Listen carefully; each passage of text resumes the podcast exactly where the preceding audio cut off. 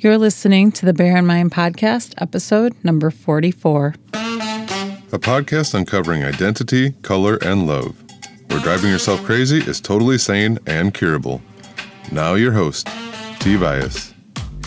When I think of identity crisis, I usually think of the kind of stereotypical identity crisis that you see in a lot of Western films where it's called the midlife crisis. So it, it's essentially an identity crisis and it's related to something like uh, where a man is married, he has children, and somewhere in his 40s, he all of a sudden wants to buy a sports car and reevaluates his whole life and everything like that.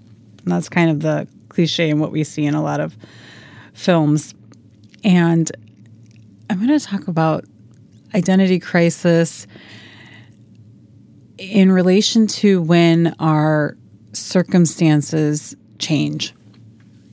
So, an example of this is let's say you've been married or in a long term relationship, and then all of a sudden the relationship ends for whatever reason, and you are single, and now your circumstance has changed. And that is, in and of itself, brings about kind of an evaluation of who you are or who you want to be. Those kind of that kind of your identity is at a moment in time where you start to reevaluate it because a circumstance in your life has changed. Either you wanted it to change or you didn't want it to change. And you've come to kind of this point where you're like, where do I want to go or who am I? And I'm actually going to reference what happens with our identity when our circumstances do change and it's something that we actually we wanted it to change and we were trying to achieve something where our circumstances change and we achieved a goal and now the circumstance is different. But first, I wanted to talk about what identity is. And I've touched a, a little bit on this in earlier episodes. And identity is basically the thoughts that you have about yourself. It is that simple because we try to then create identities through definitions. But at the end, a definition of, let's say somebody is, what does it mean to be European or something like that, or, or identify with a nationality from a certain nation? That is just open to interpretation. And how you view yourself in relation to some of those definitions, you can choose to take on some of those definitions or not. And essentially, when you strip out all of that kind of what I would say fog or cut through kind of what other people say and definitions and opinions, it essentially is what you think about yourself. And most of us don't even know what we think about ourselves. We're not really conscious of it, we're not aware of the thoughts running in a head in our head ab- about ourselves. We don't sit back and, and look at it. And sometimes what ends up happening is the identity crisis comes at a moment where it, there's something that happens and it forces us all of a sudden to think about ourselves maybe in a new way. And this usually happens when you are trying to achieve a, the goal and you actually achieve the goal. And it, it can it doesn't have to be anything big it can be something like, well, you're you're you're losing weight, so you want to lose like ten kilos or something, and and you lose it, and that kind of kind of creates an identity crisis a little bit. It kind of uproots kind of what you think about about yourself. And a lot of times when people do lose weight and they achieve their goal weight, they go back to their original weight, they'll put the weight back on because it is sometimes a little difficult to handle that identity as a person that weighs this number of kilos as opposed to what they had been used to, what had been so familiar. And I have an example of even something smaller of achieving a goal. I'm in a class right now, and it's a very intensive class, and we actually have oral exams and they're very intense and this this is something I really want in this class, at the end of this class, I want to be able to make a career change. So it is something I 100% want, and I'm totally enjoying it. And it came to a point where we had the the oral exam, and and all of my class members they didn't pass the first time they did the oral exam, and then I did the oral exam for my first time, and I passed. And it was very very uncomfortable. Here I am achieving something, working towards this ultimate goal that I want at the end of the at the end of the class. And here, and this was the step. You know, you need to pass a number of certain number of exams in order to to pass the class. And and so it really did a number on me. I am not the type of person that just kind of goes out there and says, No, I'm going to do this no matter what. And I've been kind of working on this. And then when I finally achieved kind of that first step towards the ultimate goal that I want, it didn't feel good. It wasn't like, Yes, I, I passed. This is so amazing. And here's why it's because I had a hard time with with kind of viewing myself and thinking about myself as this person that is going to show up 100% in my class. And I decided that ahead of time. I said, okay, I'm going, I want to make a career change. Again, so if some of you have been listening to this, this will be my fourth career change. And I, and I don't foresee that I will have other career changes because I am genuinely loving what I'm learning, even even through the tough moments.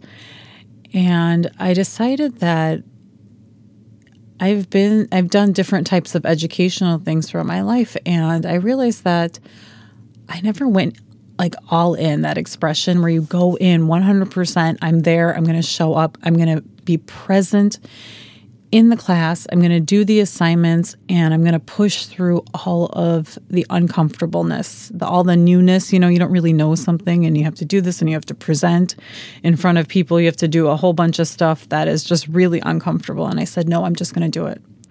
I'm going to forget the fear. I know it's going to be there. I'm going to have mind drama over it and I'm just going to go. And that's that's not generally who I am. I guess even just saying that feels really uncomfortable. Like before, I wasn't this person that did that, that behaved this way in a class. I would kind of be always, I, I wanted to be invisible. I wanted no one to notice me. And I just wanted to get through and pass. That, like that was the kind of student I was. I'm like, okay, I never wanted to really. I didn't want the teacher to notice me, but then I didn't want the teacher to get mad at me and and give me horrible feedback. So I just kind of wanted to be in this middle of the road. But at the end, it wasn't something that I felt like, hey, I got everything out of this class, or I learned so much, or I enjoyed it. And I decided I wanted to have fun and I just wanted to go in and just go like all in. It's a weird expression, but I never really kind of understood it until someone said it to me. Or I'm just going to show up, do the work, and do it to the best of my ability and be uncomfortable with any of the assignments that come at me. And it got me that first step in that class, go, going, doing that in a class. I can see that I'm going to achieve this goal. I'm believing that I can achieve this goal. And with that, I felt still very uncomfortable. And to me, that was like the first feeling of that identity crisis. Like this, this isn't really me. T, this is not you. This this feels really uncomfortable. And I found myself like, oh, maybe I just need to be a little more quiet in class. Maybe maybe I don't need to always, you know, raise my hand to do something or I just need to hold back because that really felt familiar. And it's kind of like the same thing with losing weight. Like it feels uncomfortable to all of a sudden have less weight on you and the old weight still feels familiar. It still feels like this is who you are because you're carrying all of those same thoughts that you had about you. Because all of our thoughts are, well, pre programmed from our childhood, basically, and from society and what they tell us all throughout our developmental years. And then we just kind of yeah, take it on. It becomes a knee jerk reaction, and then we don't even become aware of what we think of ourselves. And then, so when something like this happens that kind of jolts us and makes us rethink our identity, then we realize then we start to become really uncomfortable because we were never really aware of what we thought about ourselves or what we thought our identity was before this identity shift. And so I had been somewhat aware of my identity before. And so that's why I was able to make the change going into this class. I said, okay, I am going to come from a place and think differently about myself and show up in the class differently. And so the jolt hasn't been as as harsh, but it still was like a jolt like, oh no, I, I found myself saying, I want to go back. And these are kind of the smaller identity crises I think that people actually go through when they're trying to achieve something and it feels really uncomfortable because all of a sudden it's like it becomes a requirement to rethink what you think about yourself now that you have achieved so it could be a small step it can be a big goal it can be whatever and it doesn't feel as amazing as we thought it would. That that 10 kilos less doesn't feel as amazing and and it isn't actually supposed to be a difference. We think that there's going to be a difference. Like I thought I was going to feel amazing and I did and I was proud of myself. At the same time I had negative and positive feelings about the situation. And most of those negative feelings had to do with that kind of identity crisis. And I think that we tend to forget that it isn't actually our circumstances that are going to create how we feel. The losing weight isn't going to make us happier. Me making progress towards my goal isn't actually going to give me that feeling that I want to have because at the very essence of it is it's because our identity is about our thoughts and our thoughts actually create our feelings. So all of the thoughts that we have about ourselves are going to be there whether or not we achieve this goal. And that is really good news when it comes to identity crisis because it isn't really what's happening kind of outside of us that is really going to create this feeling that we want. It is going to bring up stuff for us in a really reflective way when we try to go and achieve goals. It's going to bring up all of our thoughts about us. It's going to have us face our fears and bring us to a higher level of awareness about ourselves, which is going to be amazing. But at the end of it, it is still going to be about uh, the thoughts about us. How we think about us is ultimately going to create that positive or negative feeling. And for me, all an identity crisis then becomes is kind of this opportunity to see our thoughts about ourselves. Because when this crisis does happen, it's because old stuff, old programming in our head is getting kind of getting pushed to the surface, pushed to up into our awareness. Because it wouldn't be a crisis at all, or we wouldn't see it at all as a crisis. Because if it had been buried, then there would be no need to be like, oh, wait a minute, wait a minute. I'm having a, a different thought about myself. I might be this person that actually accomplishes something. And and you kind of want to go back to thinking maybe thinking not i'm not this person that accomplishes things because that's always been familiar. And so that crisis is really just that upbringing of those thoughts and that's why it is always an amazing thing to learn something new and do something new in your life not because you want that circumstance to change but because you become aware of how you're thinking about yourself and so I'm going to wrap it up here and I'll check back with you next week. Thanks for listening. Listen for a new episode next Tuesday by subscribing on your favorite podcast platform. Bye for now.